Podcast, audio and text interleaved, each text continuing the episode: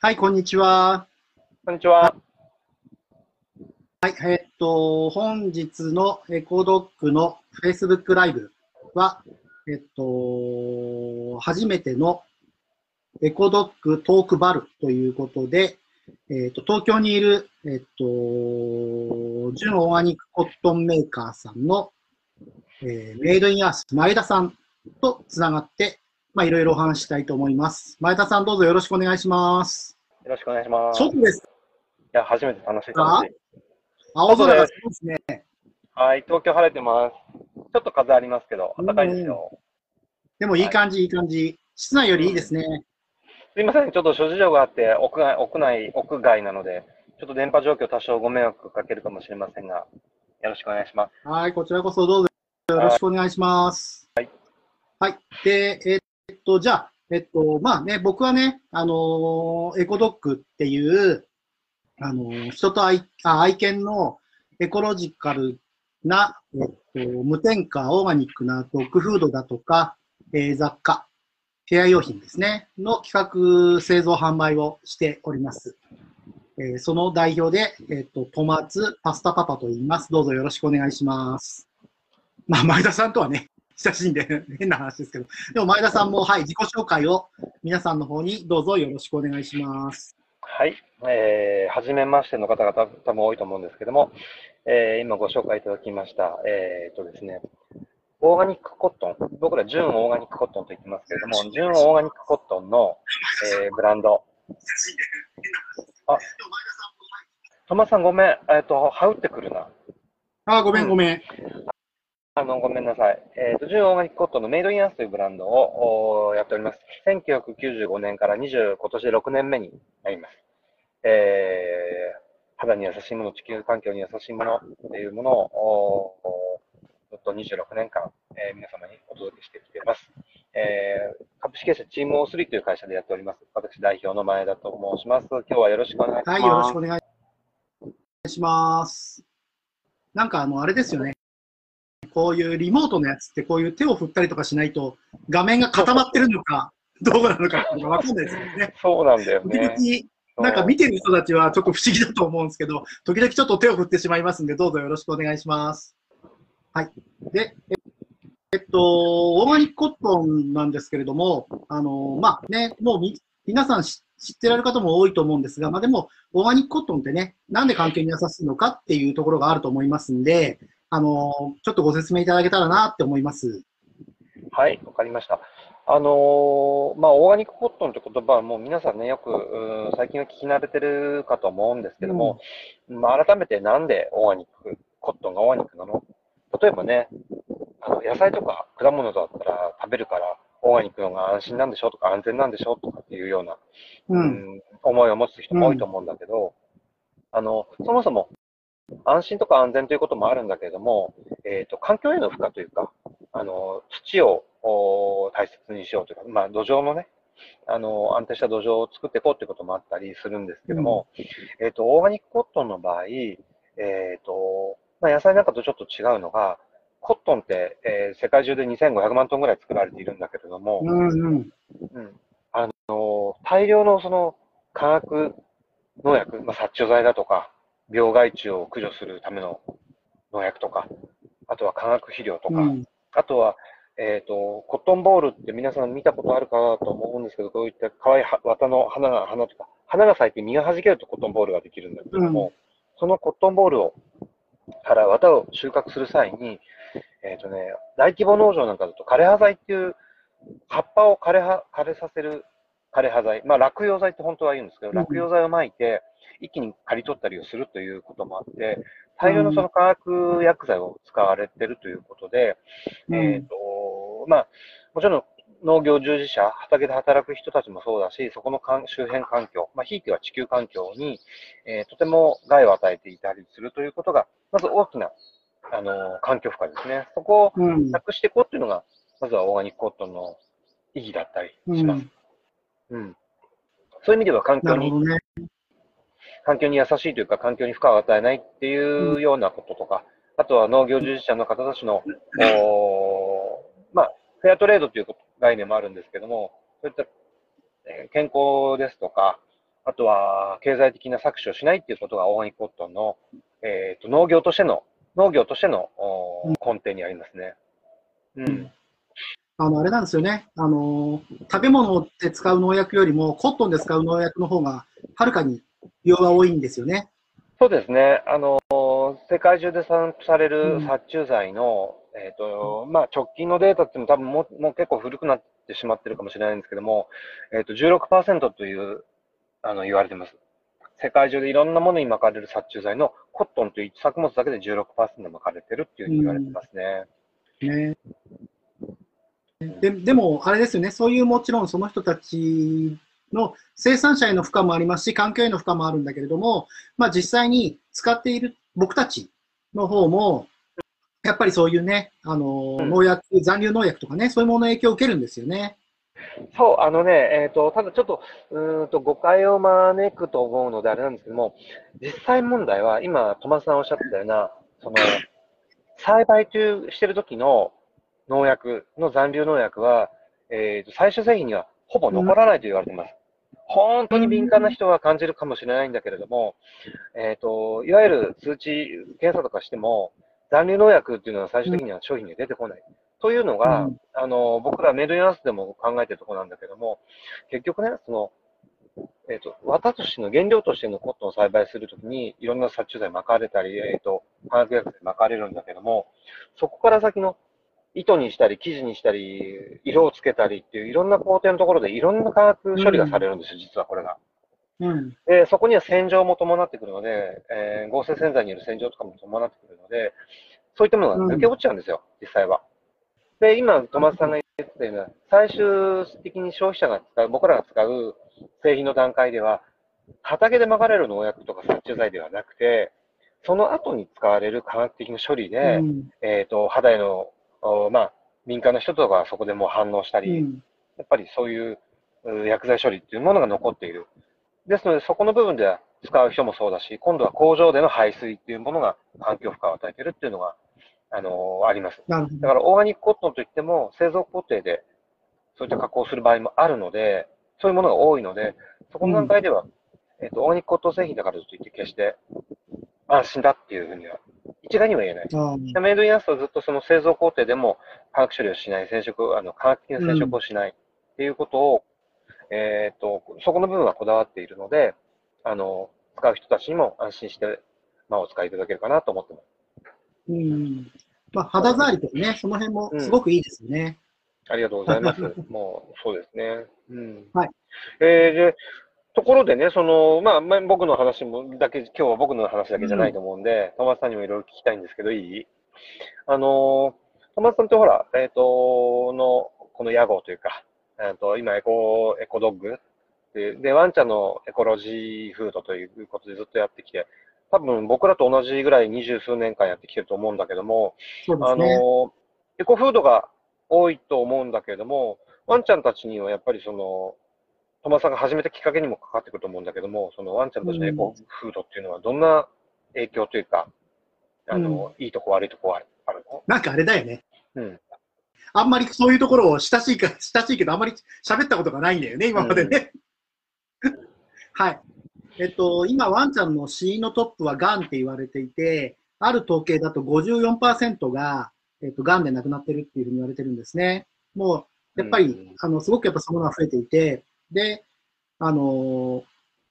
やっぱね、人間の僕らの食事もと同様に、食べ物がわやっぱワンちゃんの細胞を作って体を作っていくんで、やっぱ食品の影響とかってすごく多いと思うんですよ。あと、うちが食品とあとケア用品をやっている理由っていうのは、あの、やっぱ肌に直接使うものなので、皮膚から浸透していく可能性もあるじゃないですか。なので、えっ、ー、と、愛犬用の無添加オーガニックな食品とケア用品っていうやつを中心にやっています。で、まあ、さっきのね、がんがすべて、その食品、あ、食品っていうか、そういう問題なのかって言ったら、そうでもやっぱなくって、やっぱね、人間でも同じですけれども、遺伝性の問題もありますし、あの、その後の生活、ライフスタイルでの問題もあるので、まあ、どちらが重いのかっていうのは人間同様まだわかんないんですけれども、うん、でも、あのー、やはり自分のね、22年前に買った最初のゴールデンレトリバーのパスタが、やっぱアトピーで、で、の食事無添加の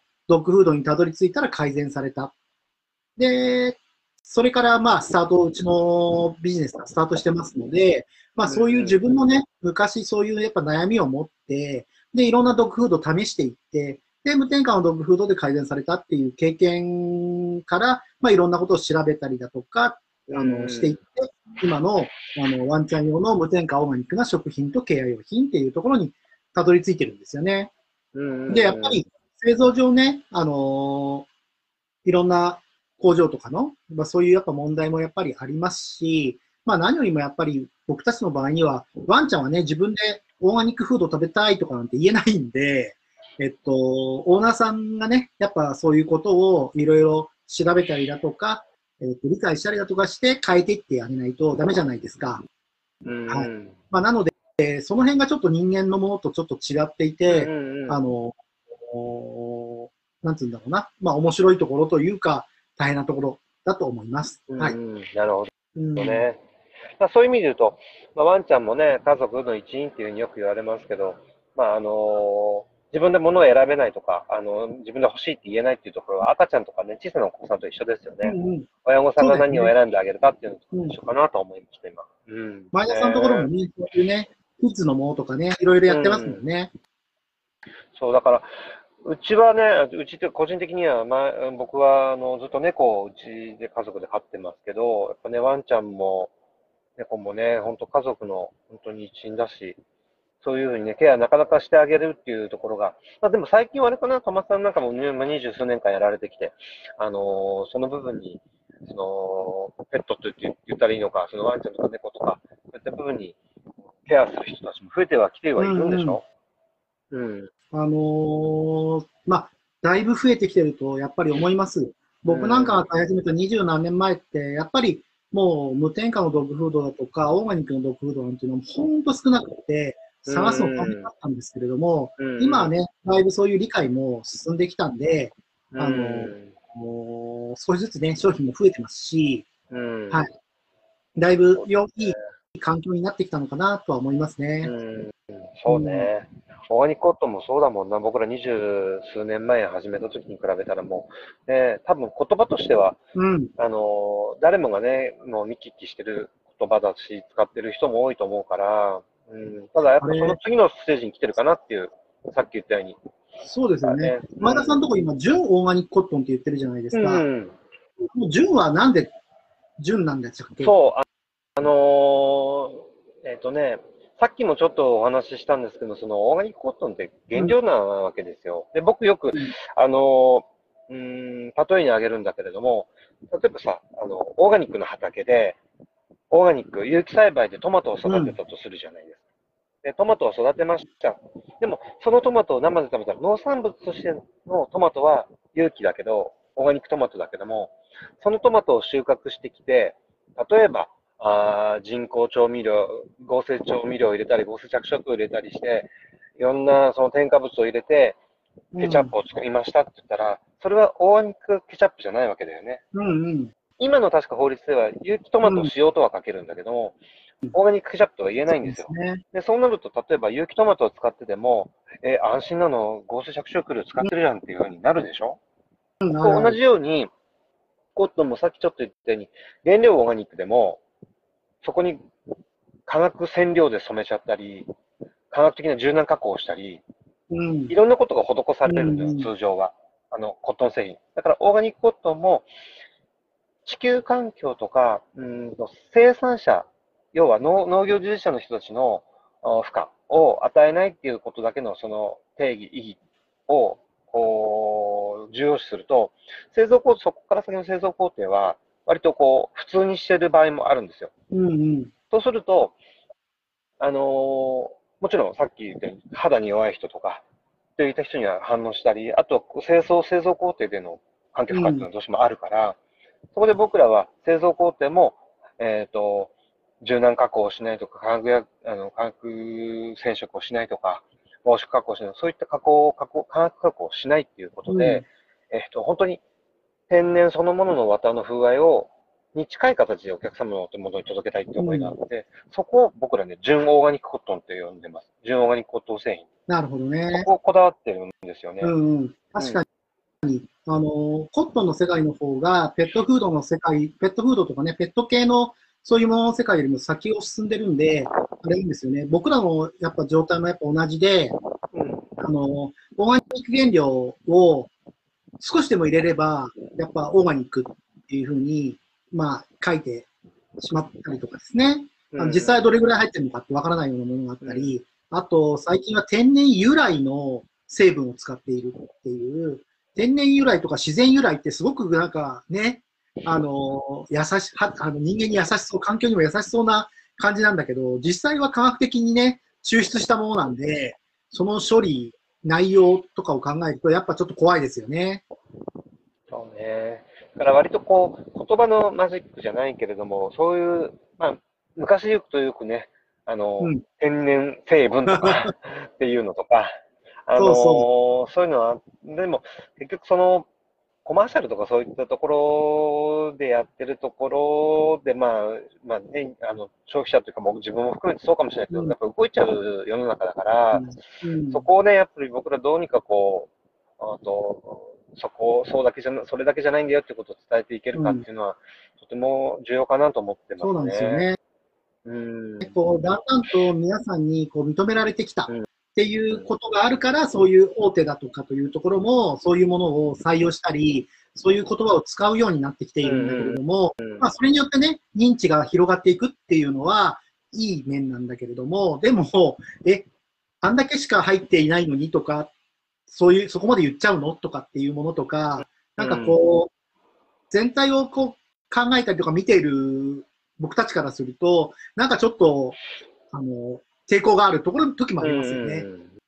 まあね、本当に。その通りだね。だから、そのエコロジーっていう言葉もね、あと、なんかこう、なんつったらいいんだろう、こう、重いですよね。どちらかというと、こう、なんか抑制をする、あれをしちゃいけない、これをしちゃいけないっていうような、あの、ちょっと抑制系の言葉っていうふうに感じる方もいらっしゃるんじゃないですかね。うんうん。なんかね、だから、あのーママさんのところもそうだけど、無償製品とかもそうだけど、ワンちゃん心地よくなるとか、ワンちゃんが美味しいとかっていうのと同じように、あのーなんか、僕らメイドインアースもその、昔ね、25年前、26年前に始めた頃って、オーガニックコットンとかオーガニックって、やっぱりその今抑制的な地球環境のためにとか、っていうような感じが強かったと思うんだけども、でも、それって、うーん、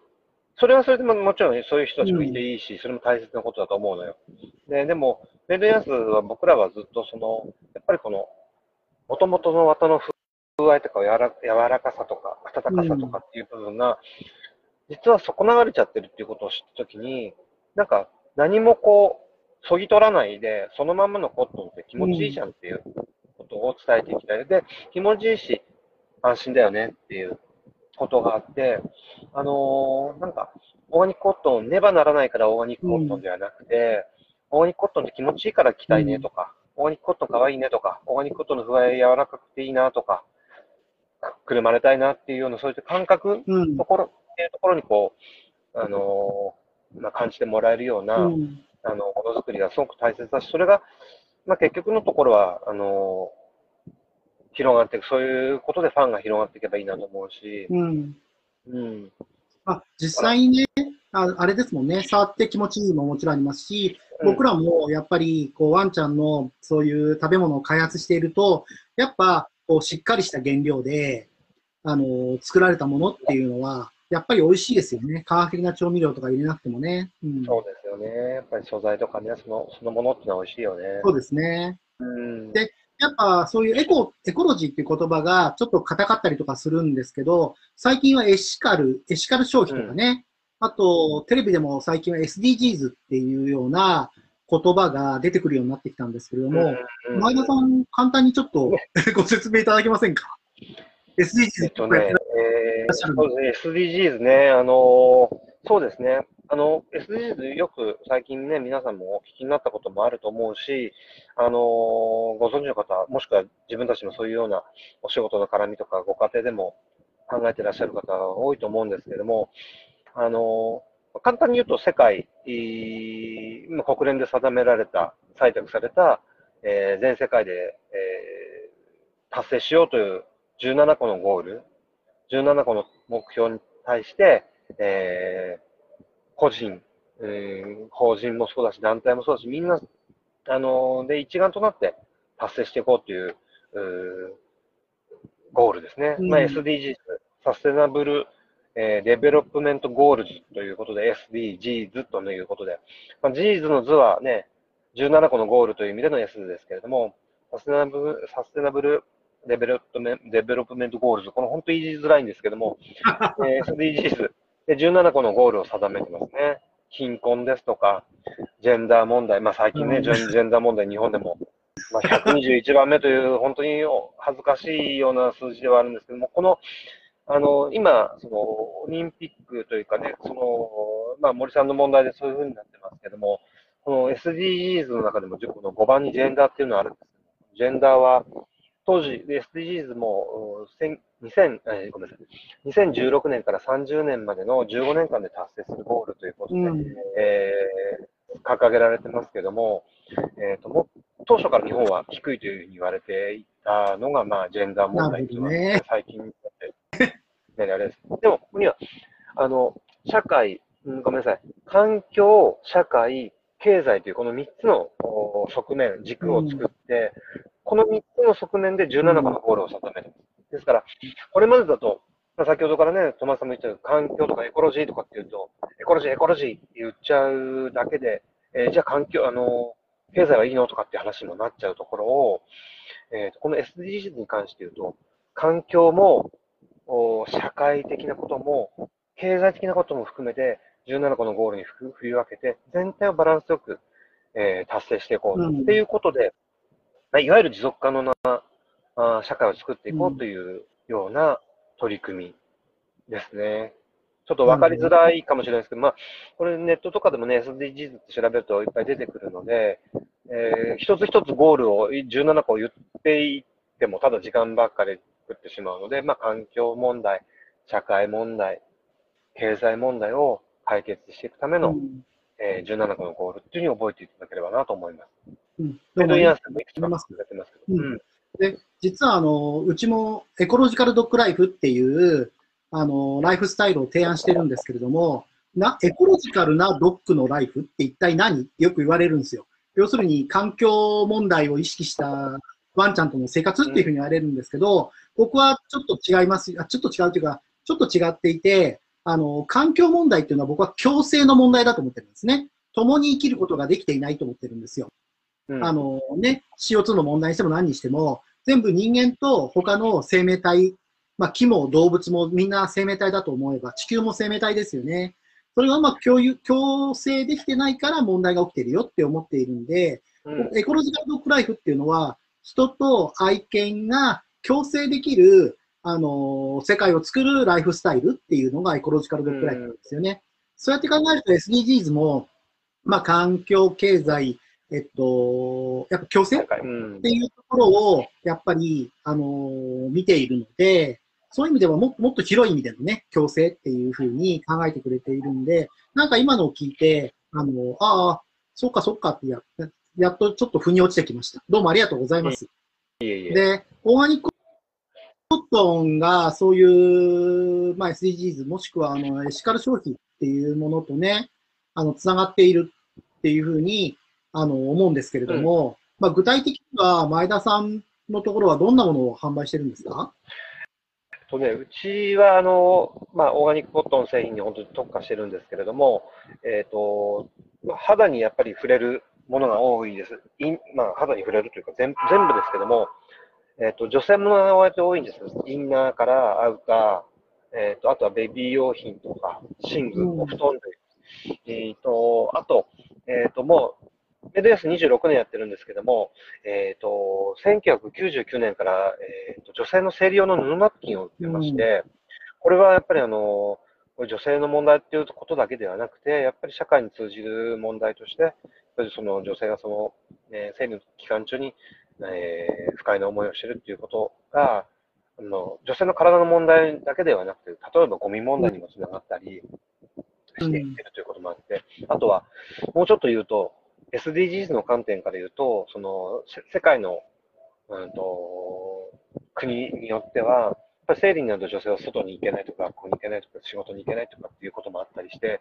そういう、まあ、側面も、この、ナッキを広めていくことで、ちょっとこう、見直すというか、こう、きっかけになってもらえればな、なんていうふうに思ってうますね。ん。あとは、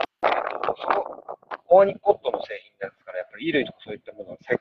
洗濯をするわけです。洗濯をするときには洗洗剤問題っていうのもあるので、僕らはその NAS 始めた頃から、液体の天然成分の石鹸、石鹸洗剤を出しているのと、あとは、えっ、と、オリーブオイルの天然、体を洗う天然石鹸っていうのも出してますね。その軸としてはそこの部分ですね。うん。うん。なるほどね。うん、まあ、だから、やっぱりあれですよね。この、その素材とか、その商品とかをやっぱ突き詰めていくと、やっぱり、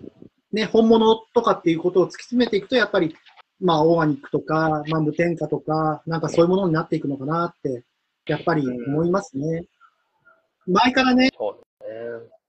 あの、前田さんのところとかなんかコラボレーションで商品開発とかしたいっていうふうに言ってるんですけどね。まだなかなか、いい開発なかなかできなくて、うん。申し訳ないです。いえいえ、とんでもない、とんでも。友さんのところでも今ね、ほら、コラボって話が出たけども、あの、まあ、さっきはね、ペットのワンちゃんのフードっていうふうには、猫ちゃんも作ってるんだよね。一気にね。ほんの少しですね。うんで、あの、フード以外にもいろいろ雑雑貨物とか、そういったものを、ペット用品、ワンちゃんグッズって作ってるんでしたっけ、今。出してるんだっけ？あの、さっきもね、ちょっと触れたんですけど、うちは基本的には食品と、あとケア用品。を主にしています。やっぱり、その、まあ他にもね、服とかいろんなものってあると思うんですけれども、まあ、やっぱり、その、実際に肌に触れたりだとか、口に含むものっていうものの方が、やっぱり影響が大きいので、そうんまあ、かつ、まあ、自分のね、いろんなネットワークも、あの、自然食品のお店の方だとか、有機栽培とか、ね、オーガニックの農家の方だとか、あの、そういう化粧品をね、作ってくれているね、互いの友達の仲間とかも多いんで、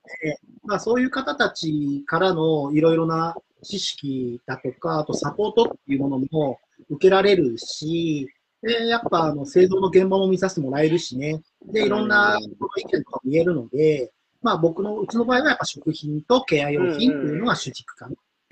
思って。うん。で、そういえば、4月22日がアースデーですね。そう、あのーそうですね、アースデー、世界的にアースデーが4月22日っていうのがね、も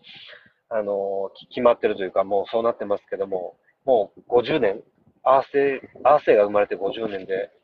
で、僕らも音松さんもそうだけど、東京の代々木公園でね、でね毎年4月22日のね、前後で、アースデー東京、代々木公園でやってます。あれ、去年はね、残念ながら、今日はもう何回目になるの？えっ、とね、えっ、と、前、昨年がね、実は20周年だったんですよ。ああ、そうかそうか。もうそんなやってるか。世界で、えっ、と、アメリカで初めてアースデーが動いたのが50年前で、東京が20年だったんですよ、昨年。で、20周年、うん50周年ということでやりたかったんだけども、コロナで残念ながらオンライン化したということがあって、まあ、今年も来月、再来月、うー4月の17、18だったかな、今年は。予定はしてるんですけども、まあ今、ね、あの、東京を含むいろんなところでは緊急事態宣言がまだあの発出しているまんまなので、えっ、と、様子を見てるところではあるんですけども、ただまあ、開催をすることを前提に実行委員会とか動いてますね。あの、僕らも一応出る方向で、うん、やってますけど、うん。本当に昔はっていうかね、今、本当に4、5年前は、もうあの、代々木公園でね、もう何百店舗もお店とかメーカーさんとか NPO 法人だとか、農家さんとかが集まって、もういろいろなものを販売したりだとか、情報発信したりだとか、セミナーやったり、ワークショップやったり、本当に日本最大級のエコの祭りでしたよね。そうですね。本当にあの、これはあの民民間というか、あの、一応、非営利の市民団体と市民イベント、うん。えーなので、日本で本当一番大きいエコな市民イベントっていう形でやってますけど、毎年10万人前後の、あの、2日間で12万人前後の、ええー来場者が来るということで、まあ、屋内なんでね、あ、屋外なんで、うん。天気とかあーで、まあ僕ら、ね、山本さんも僕らも、あの、毎年、あの、寒かったり暑かったり、いろんな思いをしながらやってますけどね。まあでも、晴れてるとビールも美味しかったりね。そうですですね。か。うんだからまだ今年は、まあえっと、オンラインだけになるのか、それともリアルと一緒にできるのかってのはまだ決まってないんですよね。そうですね、一応ね、あの2本立てで今動いてはいますけども、まああの万が一っていうこともあるので、一応オンラインっていうのは確実にやるっていう方向で、うんえー今動いてますね。うんで僕らも、ですから一応、あのメイドインアス暮らしの天然市場っていうエシカルオーガニックマルシェっていうのを自由が丘って、あ、うち自由が丘に、東京の自由が丘にお店があるんですけど、自由が丘のお店でやってるマルシェの拡大版で、えー暮らしの天然市場っていうゾーンを作って、あの、メイドインアースだけじゃなくて、いろんなあのお店さんが、まだまだね、今、えっ、と、募集中なので、あの、トマさんなんかもね、声かけてるんですけど、なかなか今の状況で来れるかどうか、うんちょっと微遠妙なところかもしれないけど、うんうん。あの、いろんなお店が軒を連ねる予定で、できたらいいなっていう形で今動いてますね。うんうん。まあね、ぜひ、あのね、えっと、ちょっと、まあ、もちろんリアルでもできて、いろんな人が集まれて、まあ、関係が許せばですけれども、集まれて、かつね、それが難しかったら、でも、オンラインでね、いろんなことができたらなってやっぱ思いますよね。そうですね。本当に。あの、昨年オンラインでやって、あの、何社かとこう、お話ししたり、オンライントーク、まあ、今回、トマさんとこういうふうにやってるようなのも含めて、いろんな形で、あの、まあ、商品の紹介っていうことだけじゃなくて、その自分たちの活動でどういう、まあ、あの、エシカルな、まあ、エシカルのね、エシカル商品の説明まだしなかったけども、あの、そういったものをつなげていけるかっていうところをね、あの、多くの方に知ってもらえたらなと思ってますね。そうかそうか、エシカル消費についてちょっと簡単に。そうですね。エシカル消費、あの、む、昔ね、よく、む、20年ぐらい前はグリーン購入って言われてたんだよね、確か。グリーンコンシューマー、ね。うん、グリーンコンシューマーとか。で、環境に優しいもの、環境に良いものを買いたいですか？とか、環境に良いものを買うっていうことを、えエシカル、あグリーンコンシューマーとかって言ってましたけども、まあ、今エシカル消費って僕もよく最近使うようになりましたけども、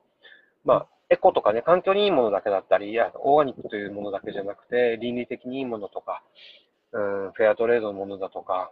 っていう、まあ、エシカル、エシカル、倫理的なっていうふうによく訳されますけども、うん。あのーすごく幅が広くなってきて、さっき僕 SDGs とその絡んでいくと思っておりまして、環境だけじゃなくて人にも優しかったり、まあ、究究極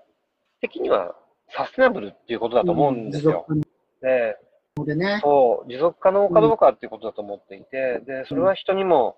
うーん、地球環境にも、生他の他の生物、生命体にも含めてっていうことをさっきね、トマスさん言ったように、そういったこと方たちが、うんやっぱり変えてきて、持続可能な社会をどう作っていけるかっていうところだと思うんですけど、でそのエシカル消費っていう言葉をよく言うのが、そのじゃあ、自分たちは環境にいいこと、倫理的にいいこと、地球のどっかの裏側で困ってる人たちにどういうふうに、うん、と支援したらいいの？っていうときに、どこの団体に寄付したらいいんだろう、どういったボランティア活動に参加したらいいんだろう？っていうことだけじゃなくて、日々皆さんがやっている消費行動、物を買ったり食べたり着たりっていうところのところで何を選ぶか。何を選ぶか、何を買うかっていうところが、うん、一つのそれは、その活動なり、企業だったり、その裏側にある、地球の裏側の泣いてる人たちだとか困ってる人たちとか環境に、えっ、と、支援をしている一歩につながってるっていうふうに僕は思っていて、それはうん。ワンちゃんのペットフードを買うときに、エコドッグ、トマさんのところで買うか、トマさんのところの製品を買うかとか、あとは、うーん、T シャツ1枚買うのに、うーん、どこかのお科学的なもので染められて安い T シャツを買うのか、オーガニックなものを買うのか、うん。メイドインアースを買うのか、どこかのオーガニックコットンを買うのかっていうことも含めて、何かその選ぶ行動がどこかにつながっていく、僕自分たちの未来につながっていく、自分たちの子供たち、孫の世代の笑顔の社会、持続可能な社会につながっていくっていうことを、うん。ちょっとイメージして買い物をするっていうことが、あの、ボランティアとか寄付をするだけじゃなくて、ひ日々の購買行動を変えていくっていうことが、うん。それも一つ重要な、あの、サステナブルな行動なのかなと思ってるので、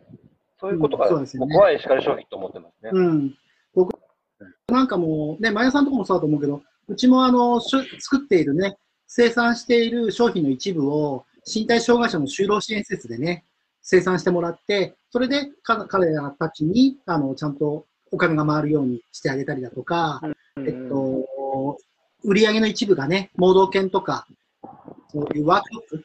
の方に寄付されるようにしたりだとかっていうような形を取ることによって、うちの商品を買ってくれれば間接的にそういう障害者を応援したり、盲導犬を応援したりできるような仕組みをね、作ったりとか、僕らもしてますよね。うん。まあ、ですのでね、やっぱりね、そういうふうに、うん、イメージとかねその辺で、すね想像力を。うんうん。どうぞ。ごめんごめん。いやいや、そういう、そういうなんかこう、想像力をちゃんと、イメージをもも持つこともすごく大切かなと思っていて、安いペットフード、安い T シャツ、これってどういうふうに作られてるんだろうなとか、どっかのところで工場の人たちが安い賃金で作ってるのかなとかっていうことも、そういうこともなんか思いを馳せてもらえるような、あー人が一人でも多く、まあ、四六時中は思ってなくてもいいんだけど、なんか一週に1回でもエシカルデーみたいなの作って、今日はじゃあちょっとそういうこと考えてこういうものを食べようかな、そういうことを着ようかなとかっていうふうにな動きもまた大切かなと思ってます楽しめればいいかなと思ってそれも。うんあの僕もコラムで書いたことあるんですけど、お金の行方ってやつを書いたことがあって、僕たちが消費するそのお金が一体どこに行くのか。大手企業の中に入っていって、で、まあ東京で税金として納められるのか、もしかしたら海外に行ってしまって税金として納められるのか、それとも地元のあの商店で買えば、それが地元のあの税金として納まったり、そこの働いてくれてる人たちの給料に回ったりだとかっていうようなことってありますよね。うん。だからまあお金の行方っていうのも考えながら消費するっていうのもすごくあの重要で、かつ、まあ考えていくと面白いものかなと思いますね。そうですね。うん本当にお金、どこに、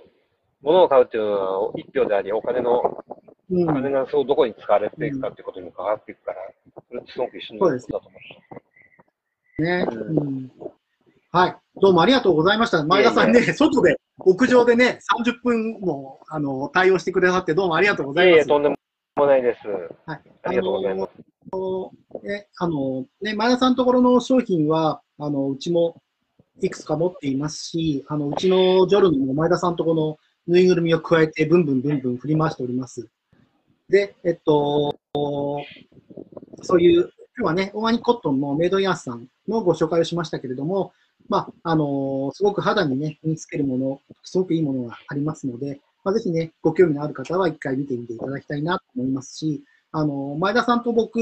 も20年以上こんなような形で、20年ぐらい繋がってるんですけれども、他にもいろんな方たちが繋がっていて、で、あの、業種はみんな違ったりだとかして、それがまた面白いんですよね。まあ、ですのでね、今後この、あの、エコドッグポークバルでは、まあ、いろんな業界の方だとか、いろんな方とちょっとお話をしながら、あの、いろんなライフスタイルっていうものを、あの、ご紹介していけたらいいな、というふうに思っています。ぜひまた前田さん参加してください。はいはい。はい。どうも今日願いします。ありがとうございまはありがとうした。ございます。はい、またよろしくお願いします。